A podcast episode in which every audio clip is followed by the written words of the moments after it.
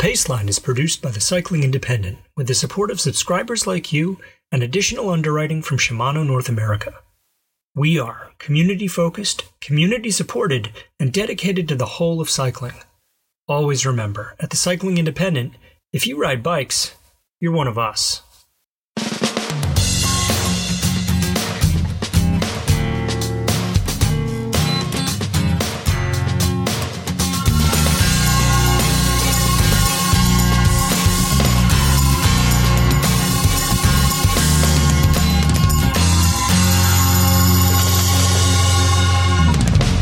From the Cycling Independent, this is The Paceline, the podcast on two wheels. I'm Patrick Brady, and with me is my co host, John Lewis. Each week, we take a look at how cycling fits in our lives.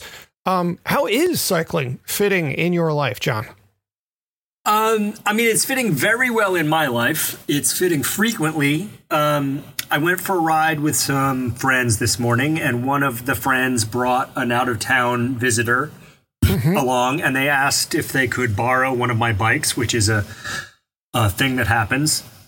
And so I went through this whole thing of like, well, what pedals does he ride? Oh, he brought his own Speedplays. I don't have Speedplays. Fine. So I'll just take the pedals off. And then I didn't know what tire pressure he would like. So I just brought the floor pump. And I showed up and I said, ah, here I am, your bike concierge. And we started to mm-hmm. ride. And um, I think he doesn't normally ride Di2. At one point, he said, uh, pretty shortly after beginning, he said, why does this thing beep? And I said, oh, it beeps. it beeps at the lowest gear and at the highest gear. He said, no, no, it's beeping on every shift. yeah. yeah. His bike concierge apparently has failed to charge charge his batteries. So he got treated to a special out of town, mostly single speed ride. You're welcome.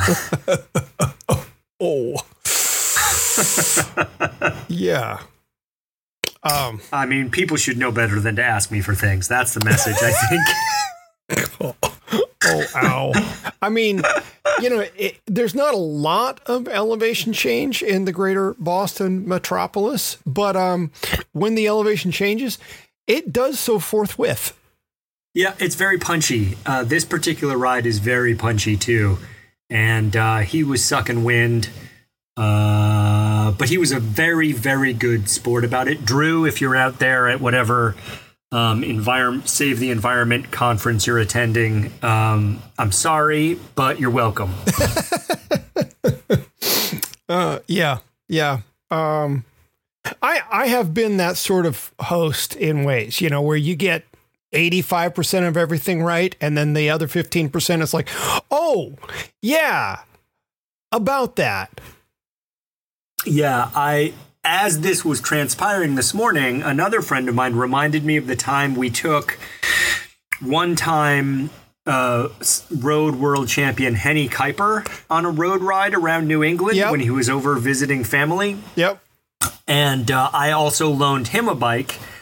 And at some point in the maintenance history of that bike, I had switched the cranks but not tightened the bolt.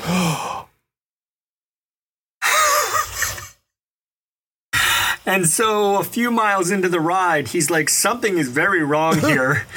and uh, it was just very fortunate that someone else on the ride had, uh, I don't know, the eight millimeter or, or they had mm-hmm. whatever we needed to tighten that crank down and keep going uh, so that I I was embarrassed, but I wasn't, you know, it wasn't like a tragedy.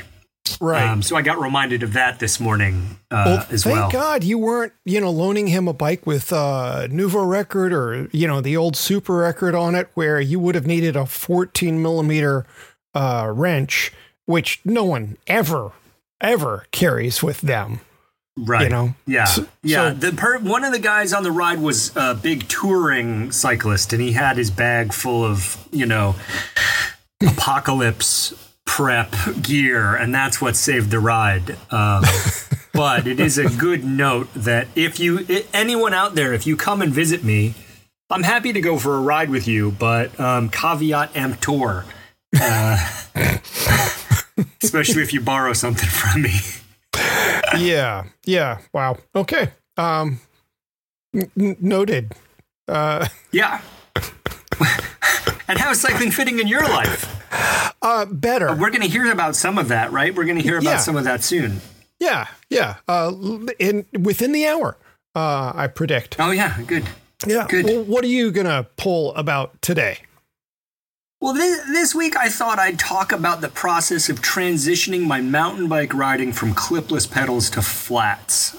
Um, sort of a little progress report on my attempt to get with the times. Uh, so I- Um, this is uh, foreshadowing because you're you're indicating it's progress. There is progress. There is progress. That's right. There is progress. Um, Cool. I'll say, I'll say, uh, if anyone is thinking about doing this, first, I think it was a good idea to do this with a new bike. Um, learning a new thing is hard, uh, but learning it on a bike you're already simpatico with is creating a psychological hurdle that's going to be even harder to overcome. So I'm glad that I made this choice for the Ibis Ripley I got uh, earlier this season. The whole bike was a blank canvas for me, so I didn't have expectations about how it would ride. Obviously, obviously, it's a whole new ball game riding flats when you've been clipping in for years. Uh, the Ripley, even in this new paradigm, turned out to be really fun to ride, and that helped me stick at the process of learning how to control the bike without being directly connected to it. Uh, there were no rides that were net negative fun because I didn't have the bike handling skills I was used to. Okay. So, what have I learned? Um, first, I've gotten better when off the ground at sucking the bike up under me. I was thinking about this this morning as I got off the ground briefly. It rem- you know how um, maybe not everyone will relate to this, but if you're learning to ollie on a skateboard, a big part of the height on your ollie is making the room for the skateboard to come up under you, Yeah. right? Yeah. Mm-hmm. you know it'll come a lot if you do it right it'll come up as high as you can let it and so riding uh, flats um, you know you're not pulling the bike up under you you're giving it room to rise um, when you're clipped in you just pull it up because you can uh, when you're on flats you both accentuate the motion to allow the bike to rise on its own and you tip your feet forward, I think, and curl your toes like you would bunny hopping a BMX bike. And it sounds like a lot, but it's I think it's both the correct technique and it's more intuitive than you think. Um, second, I've gotten better at keeping my heels down, especially when climbing. I'm finding with a full suspension bike because of the length of it, I'm climbing out of the saddle more in a sort of hovering position. Uh, that amplifies the bike's suspension and keeps my feet stuck to the pedals. So climbing on flats is actually for me the most challenging new skill because you have more pressure in the pedals when you're going up. Um, third, I'm learning to kind of dance on the platforms to find the right foot position for each move. Um, this has caused me to appreciate the various sole designs on flat pedal shoes and the type and orientation of the pins in the pedals. I'm really liking the kind of dynamic foot positions you can get on flats, and it's slowly making me feel more in control all the time. So if there's, yep, there are times then when your feet are further forward or further back or further out. yes, all of those things. All right. again there's there's a bit of a skate metaphor here you know when you're coming in to do a trick you will position your feet on a skateboard to be able to put pressure or pop in the, in certain areas of this of the board I'm finding flat pedals are sort of like that depending on the obstacle that I'm coming into and how I think I'm going to ride it I, I will move around shift around on the pedals uh, to get ready for that and that's a pretty cool thing. Um, if there's one thing that's still not all the way there, it's being able to swivel or kind of skitch the rear of the bike around like you might in a tight switchback, or to adjust your line in a rock garden or other sort of tech obstacle. Mhm. Um, it's coming along. Like I can certainly do it in a parking lot, uh, but doing it sort of on the fly under pressure, like getting the tow hook and the backward pressure and the maybe a little kiss off the front brake to loosen that back wheel from the ground. It's not. It's not there yet. Mm. Uh, it's coming along, but only slowly. So some of that is about pedal control, and some is about some of it is about learning how to get my weight forward and back on this kind of longer wheelbase bike. Uh-huh. Um, overall, the whole process, I would say, has been much more enjoyable and less frustrating than I thought it would be. I really thought I'd be fighting myself all the way and pining for clipless pedals again, but that hasn't been the case at all. I think I'm far enough along now that I'd even recommend other people give this change a shot. And, and I will reiterate, I think it's best to do this with a new bike or a new to you bike um, so that you're not like mapping your experience of the bike clipless onto this new thing that you're not good at yet. Huh. So what are what are the chances you're going to make this move? You're you're going to give it a shot. What are the chances? Um. Well, uh, hmm. Uh, let's just say that uh, the last five or so minutes that you've been talking, uh, I have softened. Um, you know, say I'm, I'm like a scoop of ice cream in 90 degree weather. I am. I have softened. Okay. Yeah. Okay. Uh, I'm I'm not there yet. Uh, serving to undermine the case you've just made uh, is a reel I just watched last week of uh, pro downhiller and former world champion. I think former. I don't think current. Uh, I don't really keep up with these things. Uh, Aaron Gwin, you know, Mister All Around General Badass. You know, forty feet at a pop, um, and he's got clipless pedals. I'm sure that there's more to this than meets my eye. Um, but the fact remains that I saw his pedals and they had look little mechanisms in them. Um, Yep. But you just you just gave one example. That's like saying, well, planes are likely to crash because I heard about one that did once. well, I'm I'd like to think and as a that I'm not quite counterexample, Brandon. Semenuk I, I Brandon mean, Semenuk does not ride clipless. He rides flats. He's also a god. And- I mean, you know, that dude is like part Prometheus or something, just without the screw up. Yeah. Yeah, no, I'm with you. I'm just saying, you know. Yeah. Also, also, also in in in aid of further softening your resolve, I'll say this. You don't have to marry flat pedals. You don't have to marry them. Just go out on a few dates and see if you like them. I, I was the king of the the first date for there for a while. Yeah. I understand that we're past that now, but Yes. you know, it's a terrible metaphor anyway. It's a terrible metaphor anyway. But Nah, it's it's really not. I mean, really, uh, you know, you're you're saying try before you buy. Um, uh, there are some flats uh, in my garage. I don't know if they are good flats or simply serviceable flats, or I mean, they're not. They're not like the flats that will come with a bike in the box when they actually bother to include pedals. They're better than those. Um, they are platforms with some little nibbly things. Yes. They they they they're they look like they're also molded from the same plastic. So I have some concern that maybe they're not as grabby as some pedals might be. well, I'm going to make a proposal to you. Okay. Since you have since you have the pedals you need, you you ride mountain bikes with your boys. Uh, when I can get them out there, yeah, it's a it's a really mixed can- bag. Sure. Um, so next time you take your boys out, swap your pedals over. It's that's a low pressure ride. Mm-hmm. You're not trying to keep up with anybody. You know, they're they're trying to keep up with you, and you're waiting and you're doing things, and that will give you an opportunity to play around and try some things and decide this isn't so bad.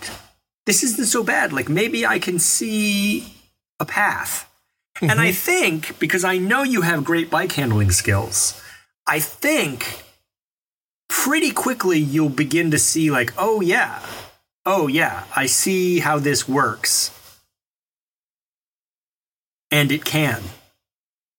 And and to my, to my great surprise, the biggest challenge has been climbing, not yeah, that, descending. That certainly surprised me.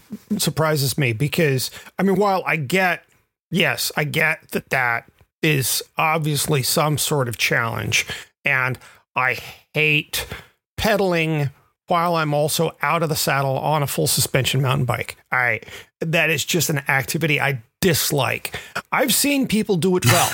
you know, I I've seen uh-huh. how they let their upper body just kind of hover over the bike and the and instilling their body, the suspension kind of settles into a certain position and you can go.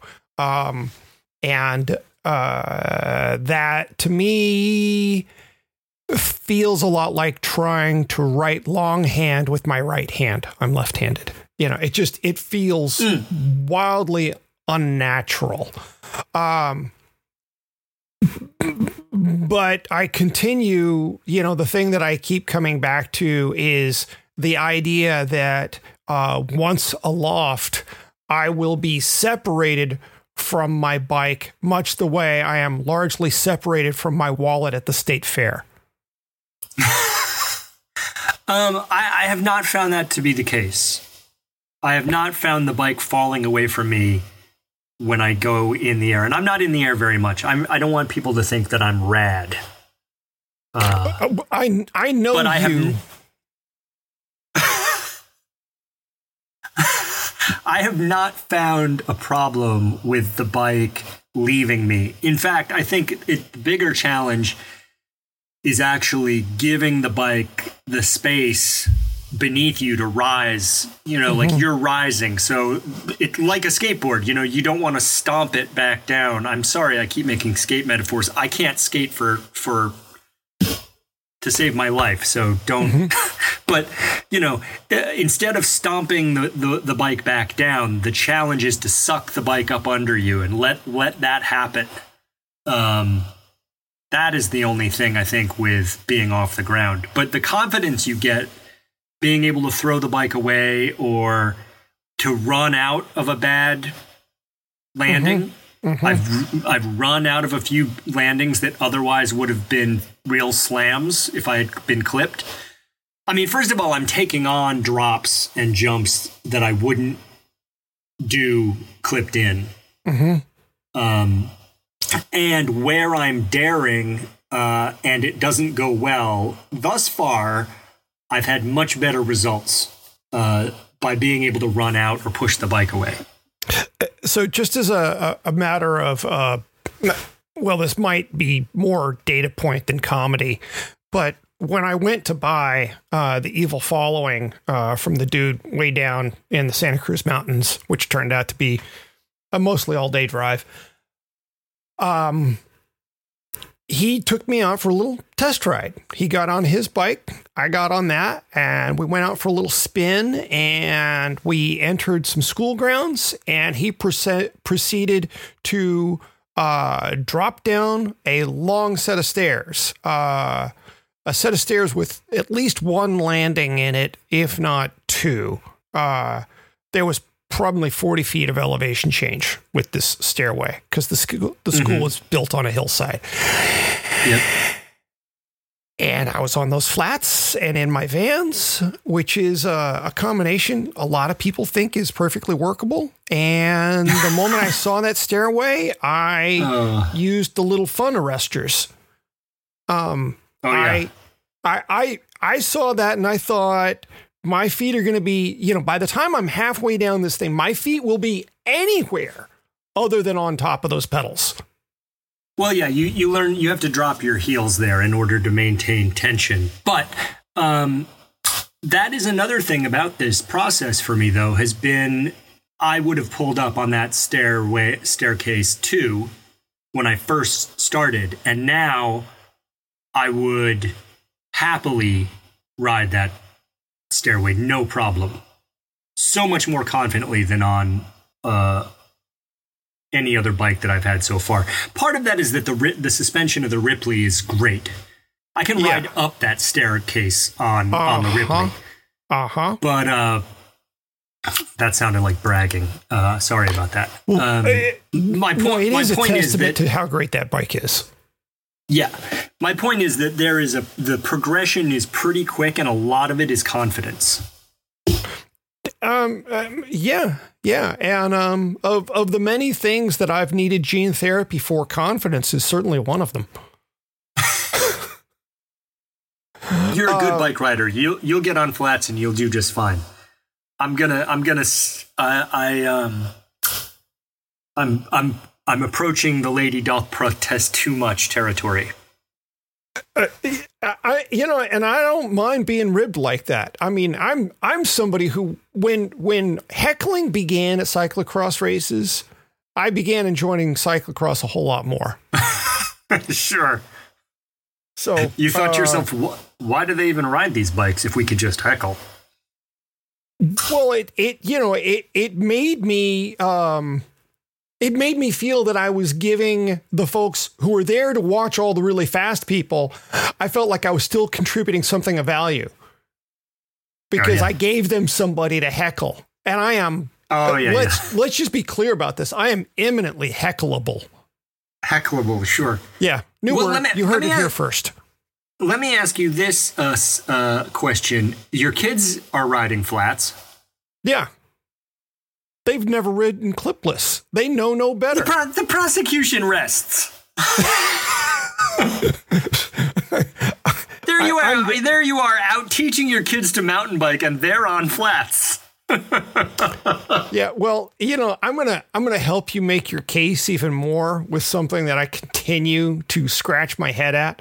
Um, Back in July, when I took my boys up to Washington State, uh, which is where I just recently returned from again for very good reasons.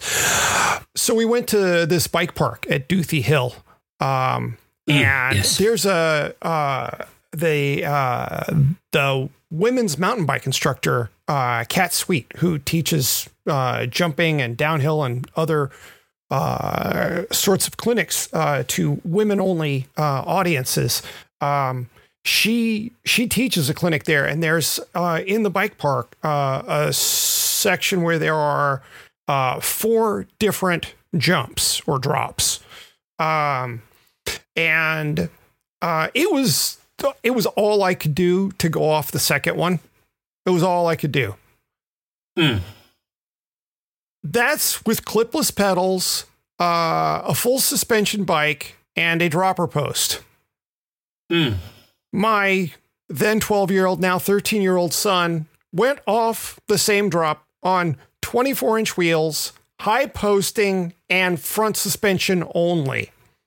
Hmm. He, it happened while I had my back to him. So it was a little bit of a snuffleupagus moment. I I Uh-huh. would give uh I don't know some body part something inconsequential a little toe or something but I would give a body part to have at least a photo if not video of him doing that because afterwards he was like oh that was kind of cool totally nonchalant you know no clipless pedals high posting Sure. no Yeah. no no dropper post no dropper Yeah. post and Yeah. no no rear suspension at all. Just boop went off. Yeah, that was kind of cool. You Yeah. know. So I mean, but we have previously established that Philip is he's constituted mostly of rad. Yeah. Well, Um, I mean, I'm. You better get on those flats and get yourself moving uh, before he rides away from you. So okay, so riddle me this. Um Yeah. And, and this is something that we'll have to go into in some greater detail uh, the, the, regarding the Ibis Ripley.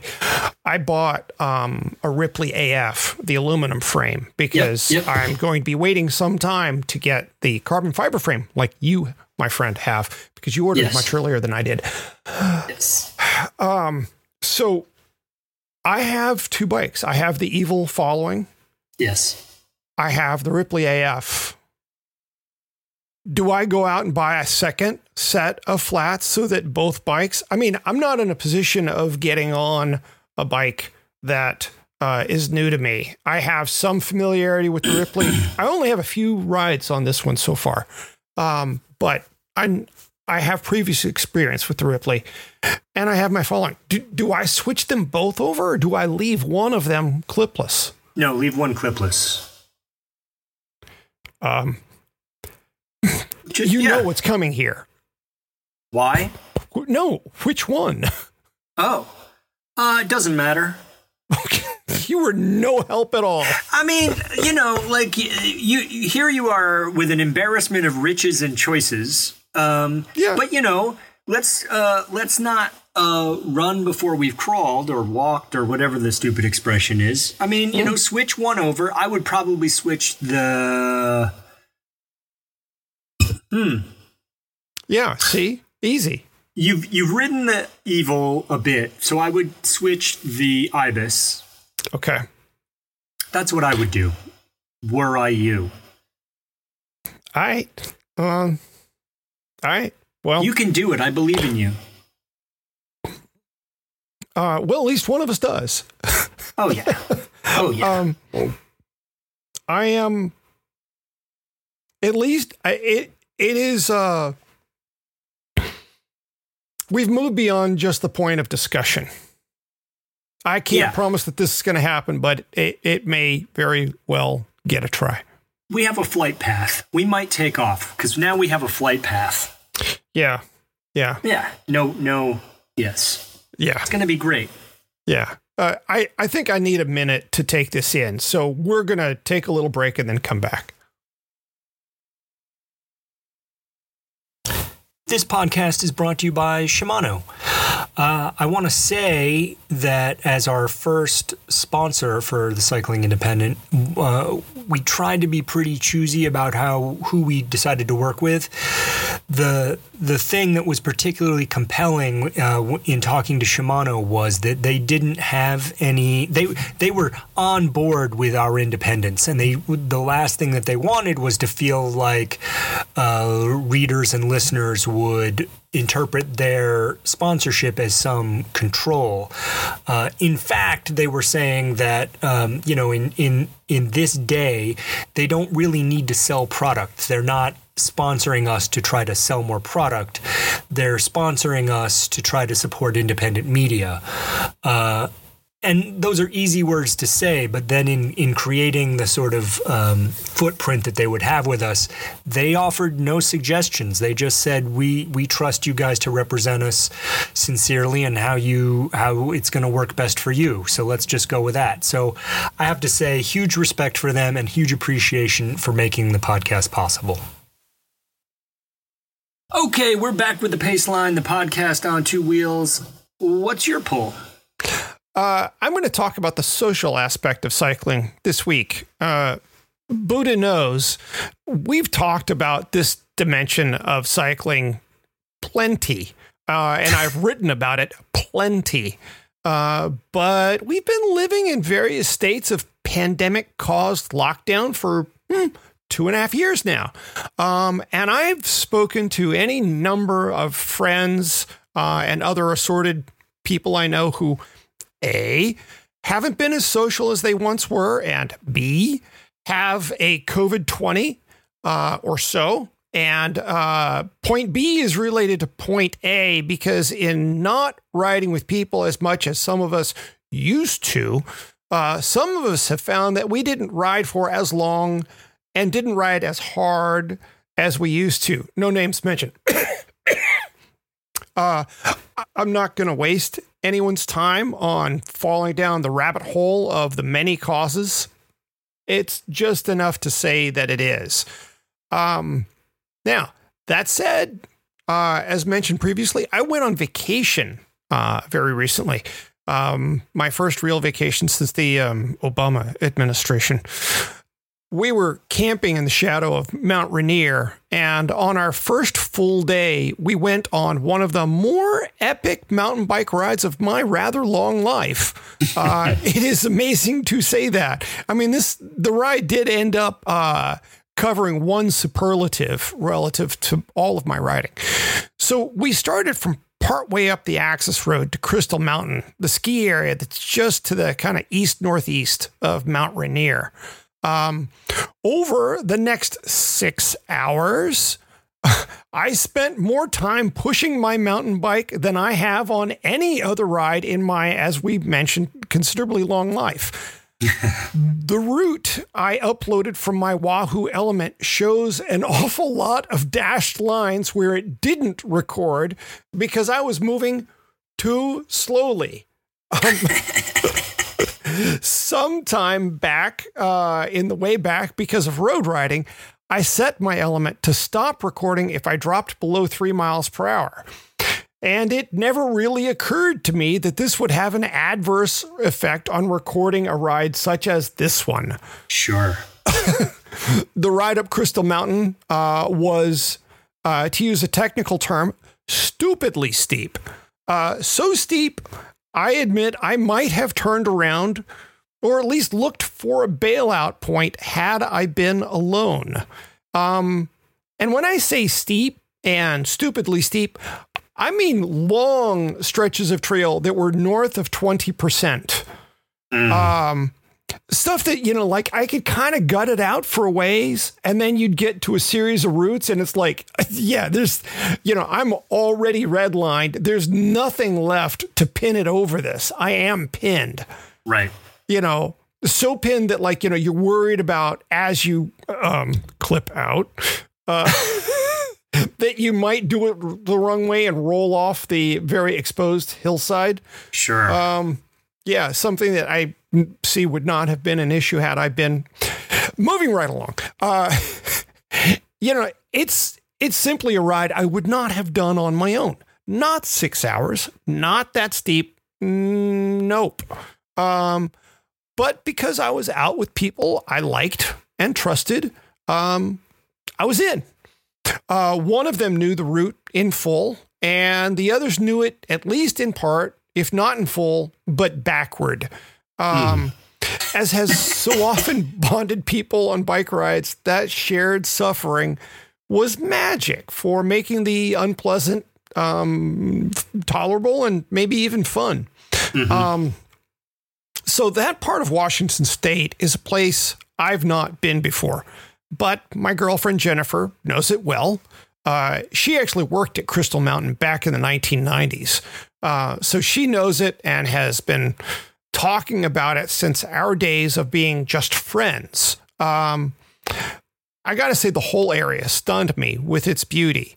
Uh, the wildflowers were out in force Indian paintbrush and lupine and all sorts of stuff. Uh, there were things that we'd look down and go, well, what's, I don't know. Well, maybe we should take a photo of it and we'll look it up later. Okay. I haven't looked up any of those plants yet. Uh, but there was, there was beauty aplenty. We were at, we were on the mountain, maybe not the exact right day, but on a very good day for wildflowers. Uh, mm where I'm accustomed to wildflowers being a thing in April and May in California, on the mountain, August is the time in Washington state. So, mm. you know, this was like, oh, you can have wildflowers in late August. Uh, who knew? Uh, well, they did. Uh, we, uh, yeah. And, and, you know, not just the wildflowers, but you know, you'd turn and suddenly there'd be the looming presence of Mount Rainier itself. Um, and then, you know, even the scree fields were beautiful. Uh, I was just beyond humbled with how gorgeous this ride was. Mm. Um, and honestly, I'd have missed out on all that if I hadn't soldiered on with people that I trusted. Uh, we reached the Summit House restaurant way, way up on the mountain. Uh, one of the gondolas lets out near there and got some snacks. And um, I chose to pass on what might otherwise have seemed like a great idea, uh, having a beer. Um, mm-hmm. because I was concerned enough about the exposure on a few of the segments that I didn't want to risk screwing up on the way down. Mm. Um, also, I may have gotten a little insistent on getting off the mountain. I I may have come across as maybe a little impatient uh, mm-hmm. because it was late in the day it was after five o'clock. Um, oh. And I was concerned about cold and this other thing that we know called darkness, Yeah. uh, which would start to become an issue um, once there was mountain between us and the sun. Yes. Uh, so also, I didn't have a jacket for the top because I didn't know we would be at like 7,000 feet of elevation. right. I just knew we were doing a big ride. Yeah. Um, And we didn't start the ride until like one o'clock in the afternoon. oh my gosh. It was um, a ride experience uh, unlike any I've had. Um, and so, you know, uh, there came a moment where I, I was maybe not quite as easygoing as I might otherwise have been. But, you know, it was like, it was like 52 degrees uh, Mm. up there and, you know, breezy because mountains. Yeah. Um, but I mean, good lord. Uh, uh, uh, Jennifer keeps arguing that Washington state is the prettiest of all the states. And much like my arguments against flat pedals, I am beginning to lose this one. Mm. Um, much as I love California, holy cow, that's a pretty, pretty place. yep. Um, so, all that said, the views from high on a mountain, taking in neighboring mountains, is the sort of vista that has never ever failed to humble me. Um, when we made it back into the forest, uh, on down the mountain, the trail did finally start to turn kind of flowy and fun. Um, But my gosh, it was so steep for so long that I had to switch breaking fingers. I'm a one finger breaker, and normally I'm a middle finger breaker. Uh, I had to switch from middle to index, and it continued to be steep for long enough that my index finger got tired of breaking. So I had to switch back to my middle finger. And then just before we were back to the car, my middle finger got tired enough again that I switched to my index finger for a second time. Um, but I ended up with tendonitis in my right index finger. Oh, that's a symptom of the olds. Don't tell don't tell people that. um, that that sort of amazed me. Um, but you know, here's the thing: that ride was just the sort of kick in the pants that I needed. Um, also, that first beer back at camp seemed like the finest IPA of my entire life, and I know objectively that was not the case. Right. Um, but you know, it it it did show me that I really need to make an effort uh, to start rounding up some friends for adventures. Uh, I need to get out more and you know stop doing the the two hour rides that you know on on loops that I have done hundreds of times before. Yeah, yeah, yeah. That's right. I, I mean, I had this experience uh, just on Sunday. I dropped my kid off at a sports camp thing, and I had a couple three hours to kill waiting for him. And I had found this trail system nearby. Some friends had said, Oh, this is really good. I had cased it the day before and found some of the good stuff, so I was kind of looking forward to it. But it was going to be like a slow roll by myself. I was going to find the, the features and stuff and maybe session some some of the harder bits, and, and, and that's what was going to be my morning. I pull in the parking lot, and one of my friends is there. He's like, Oh, hey hey uh, steve and i are gonna go ride you want to come with us and in the in the back of my mind i was like no but in the front of my mouth i was like yeah that sounds great um, and it turned out to be probably one of the top three rides of my year so far. Like those guys know where all the stuff is in there, and they showed me everything. And you know, we just got into such a good flow. It was I really like a, a really technical trail. Uh, and this one is like every 40 feet, you've got some challenge to your skills. So I was in heaven. We did that for uh, 90 minutes or so until I was heaving over the front uh, of the bike. I was like sh- shattered over the bars uh, just because it's so much, so many power moves uh, trying to get through uh, obstacles that I was just. And then I ate a cheeseburger and listened to metal uh, and picked my kid up and drove home. And I was swear to you, I was I was bike high. it was just the most amazing thing. And it definitely, that is not the experience I would have had without running into friends and saying yes and doing the thing. And I, I worked harder and I saw more. Um, and the same thing happened this morning. I went out with those guys that I'd sort of like said, "Oh yeah, I'll bring a bike and we'll do the do the thing." And uh, yeah, yeah. say Very yes to the dress. That's what I say. Say yes to the dress. I don't even know really what that means, but um, Okay. you know, Well, I'll, I'll keep it in mind, and when I find the opportunity, I'll I'll whip it out. Um, Yeah. yeah. Um, I have a pedal wrench downstairs. Of course, I have lots of tools. sure, Uh, I have mountain bike trails nearby. yeah. Um, That ice cream is melting all over the sidewalk. oh Listen to you. Listen to you. Say Yeah. yes to the dress. Ride the lightning. All the other goofy stuff I say. Do it. Um, this is not lightning. I'm going to ride. I might ride something, but it won't be lightning. Oh, don't be that way. let's let's move on to the paceline pick so I can Okay. give you more fodder for this particular uh, boondoggle. Um, Okay. So related to my pull-on riding flat pedals, this week I'm picking the Five Ten Sleuth mountain bike shoes. Uh, the Sleuth is an entry-level flat pedal shoe. It's priced at 90 bucks, which is a good place to start because as I hope I recognized earlier, this may not be the way you end up going with your riding. Um, I bought these for myself from a local bike shop for whatever that's worth. So as I'm reviewing, just so people know, this is a straight. I paid for it, and I'm telling you what I think. Uh, in contrast to the Vans old school BMX shoe, which I picked on this podcast a few months back, the Sleuth is more agile on the pedals. It engages and releases from the pedal pins more easily, where the Vans really bite and grip.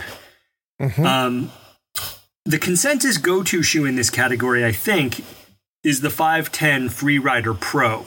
And I'm definitely curious to see how they might improve upon what the Sleuth does. Mm-hmm. But as a beginner in the realm of flat pedal riding, I figured I'd start at the beginning. Mm-hmm. The Sleuth is comfortable, probably much more comfortable than most cleated shoes. Uh, the sole is less stiff for obvious reasons. It, it locks down well. Uh, it's a lace up shoe. Uh, and it locks down well. It look it looks good off the bike. So even if you don't decide to ride this way forever, it's a solid choice for grocery shopping or coffee drinking if that's what it comes to. the Sleuth comes in two colorways. Currently, they're both mostly black, uh, but I have seen it in green too. They're out there. Uh, there's also a deluxe version of this shoe for 30 bucks more with the same basic shape, but maybe some upgraded sole and upper materials. I haven't ridden it, so I'm not going to say anything about it. But if you feel that you're a deluxe person, uh, you know that is an option. Okay. Uh, it, it's lace up. You're on a bike. You know, Giro made such a big production of like, you know, the, the little uh, lace loop on the tongue for the Yes. empires. Uh, where do the laces go on on the Five Ten? Um, so f- I mean, you can tuck them under the laces themselves. There's no loop. Uh, Okay. But you can tuck them if that's important to you. I don't, and I haven't had a problem yet. Okay. Uh, How stiff is this sole compared to, you know, your garden variety vans? It's a little stiffer. Not a But lot, not- but some. Not a lot, but some. Like it definitely gives you, you know, like a clipless shoe will have a really stiff sole, Uh, mm, yeah. hmm right? This is this is probably two thirds of the way back towards the Vans. Mm, hmm So it is a bit like, especially if you're once you get off the bike and you're just walking around getting your coffee or your whatever your beverage of choice is, you're just uh, having your after bike thing and you still have your shoes on. They're not like slipper, comfy, walking, running shoe kind of thing. Uh, they're a little stiffer than that, but not a ton. Not problematically so. The stiffness would be mostly midfoot, or is it more toward the ball of the foot? It's forefoot, really. Okay. Yeah. Interesting. Yeah, okay. right around the ball of the foot. Yeah, but I, I, I, when I went to Wales, I took two pairs of shoes, these and a pair of hiking shoes, and I did fine with them as everyday Hmm. living living in shoes. Okay, now one other question. Uh, fit. Um, Mm. As as uh, readers of TCI and RKP know, um, I have a foot like a potato. It's just about wider than it is long, and it's very high volume, and I have a high arch. Um, I am Irish after all, so a potato shaped foot Yes. does seem, you know, genetically likely. Um, Yeah. the the one pair of Five Tens that I was sent to review a couple of years back, I could barely get my foot into. Too Um, narrow. a- and low volume. It was it was a, a, Oh. a genuine double whammy. Yeah, these shoes are, I would say, not overly narrow, but narrower than you need and lower volume likely than you need. The shape of the um, Freerider Pro or the the Freerider or the Freerider Pro is probably more uh, in tune with the shape of your foot. Mm-hmm. Um, so, I mean, I, I used to write about running shoes quite a bit. And one of the things that I always said about running shoes is I am not recommending a running shoe to you because we have different feet. Yep. What I say about a running shoe may have nothing to do with your experience of it. And the same is true for, for biking shoes. You have And to put them on. And saddles, yes. You have to put them on. You have to try them and understand what the shape of you, how the shape of you interfaces with the shape of them. But so, having said that, my feet are uh, somewhat narrow and not overly high volume. I think the sleuths work really well for me, but I think you might have some challenges. Yeah, I, I don't even think I'd try them on. Uh, Mhm. yeah. Uh, Yeah. I, I uh, if I'm going to do uh, this flat pedal thing, I'm going to want to go looking for something that's other than my Vans. I think. Yeah, I when I first did it, I rode the Vans BMX uh, old school for a while. Um, to to you know, I don't want to be overly invested. I want to see what this is about.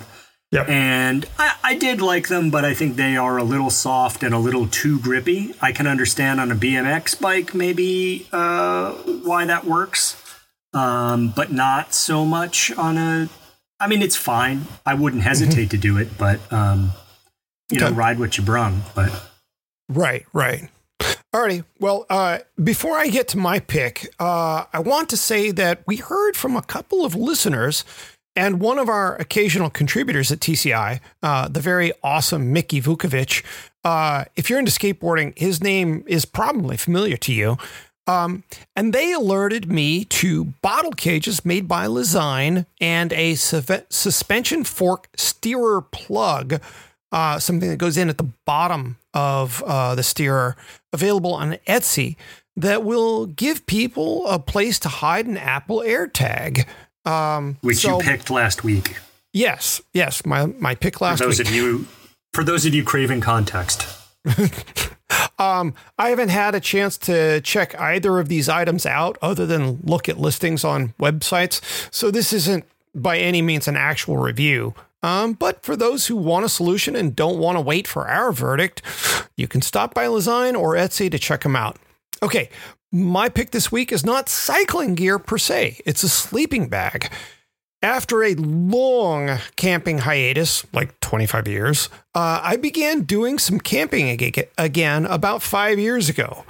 One of the reasons I stopped camping was that I'd had way too many miserable nights of being cold or otherwise uncomfortable. Uh, gear has come a very long way since the early 1990s, I am pleased to say. It's kind of like cycling. Uh, so my pick is the Big Agnes Dream Island 35 degree sleeping bag or two. Uh, Oh. No more zipping two bags together or just trying to sleep close to your sweetie. Uh, this is a synthetic fill bag, uh, so you can get it wet and not suffer terrible consequences.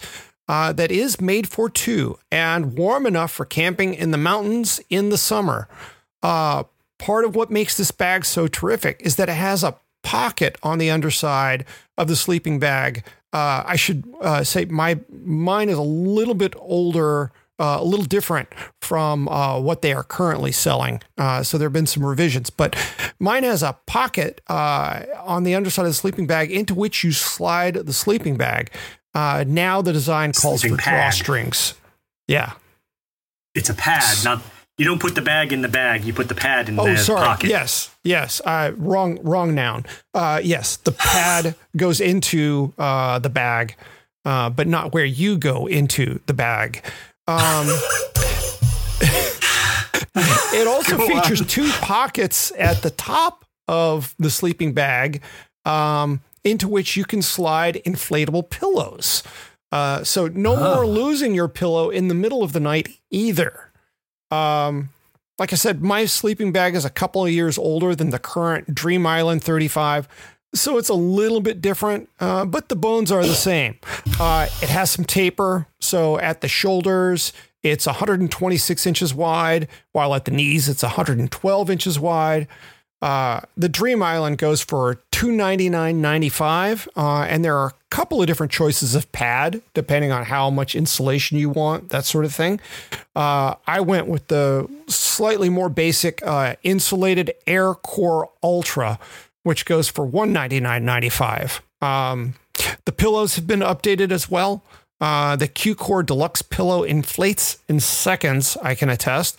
Uh, won't make you lightheaded the way the uh, sleeping pad will. Um, I don't blow mine up like a balloon. Uh, I don't make it super firm, so that works really nicely for me. Uh, the pillows are forty nine ninety five. All in all, I can attest that yes, it's a real investment. You know, you're talking six hundred ish dollars at retail. Uh, I was able to get a discount, um, but this has changed my enjoyment of camping. Uh, uh, hmm, toy boat. Uh, this has changed my enjoyment of camping hmm, by roughly a thousand percent. Uh, the whole ensemble packs well. I keep mine in a small duffel uh, that still has room enough for a pair of boots and odds and ends like my headlamp and tent lights. So it's a it's a neat neat thing. Have a camp and a snuggle. Yeah, yeah. I'm always Uh, willing to invest in a snuggle. You know there are worse places one could spend their hard won dollars. You know, I uh, I met my wife on a camping trip, um, so this is you know very near and dear to my heart. Wow, I never knew that. Um, Yeah, it's true. Very cool. Alrighty, uh, there will be links to both these items or all of these items in our show notes. That's a wrap on another episode of the Paceline. Before we go, I'd like to put in a plug for uh, another of TCI's podcasts, Revolting, which is a cycling podcast not really about cycling. Um, and thank heaven for that. Uh, it's hosted by John and Steve Knievel of All Hail the Black Market. Uh, we're hoping you like it. And if you do, please subscribe on iTunes or Stitcher or wherever you get your podcasts. Mm. hey, send us some questions. Uh, we love that. If you've got an idea, please drop by the Cycling Independent and put a suggestion in the comments. We hope you've enjoyed the show. And if you have, please leave us a good review on iTunes or wherever you get your podcasts. It makes us easier for other listeners to find. Until next week, I'm Patrick Brady with John Lewis. Thanks for listening to The Paceline.